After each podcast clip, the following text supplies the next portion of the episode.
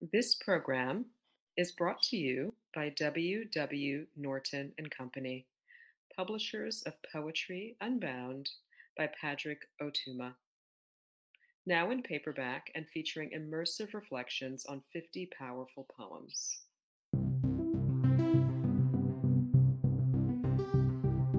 We hope you enjoy today's offering for Poem a Day, unarchived from the public domain and presented by the Academy of American Poets.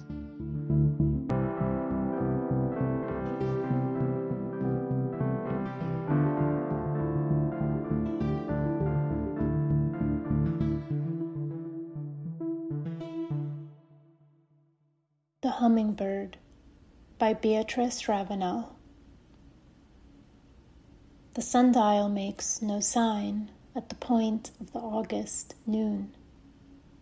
The sky is of ancient tin, and the ring of the mountains diffused and unmade, one always remembers them.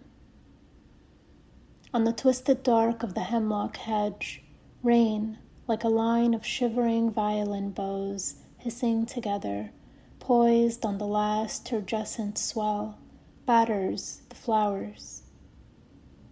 Under the trumpet vine arbor, clear, precise as an Audubon print, the air is of melted glass, solid, filling interstices of leaves that are spaced on the spines like a pattern ground into glass.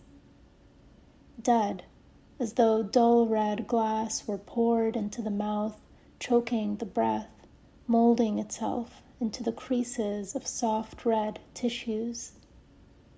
And a hummingbird darts headfirst, splitting the air, keen as a spurt of fire shot from the blowpipe, cracking a star of rays, dives like a flash of fire, forked tail lancing the air into the immobile trumpet, stands on the air wings like a triple shadow whizzing around him.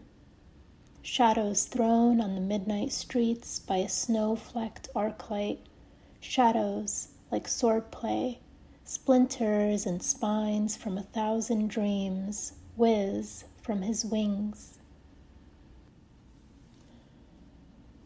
About this poem. The Hummingbird first appeared in The Measure, number 31, published in 1923, and later again in Beatrice Ravenel's collection, The Arrow of Lightning, published in 1926.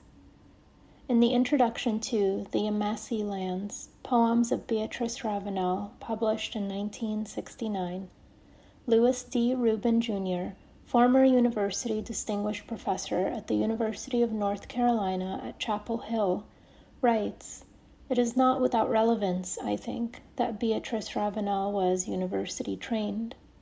Her work displays an unabashed use of the intellect and is not content with the easy poetic phrases and undemanding language of so much Southern verse. Her poems are not oversimplifications of their subjects they are not written down. Consider, for example, her description in a poem entitled The Hummingbird of a summer garden after the rain. There is a precision, a concrete specificity of language and imagery here that are possible only because the poet knew that the connotative properties of words and not poetic ideas are what make a poem stay alive.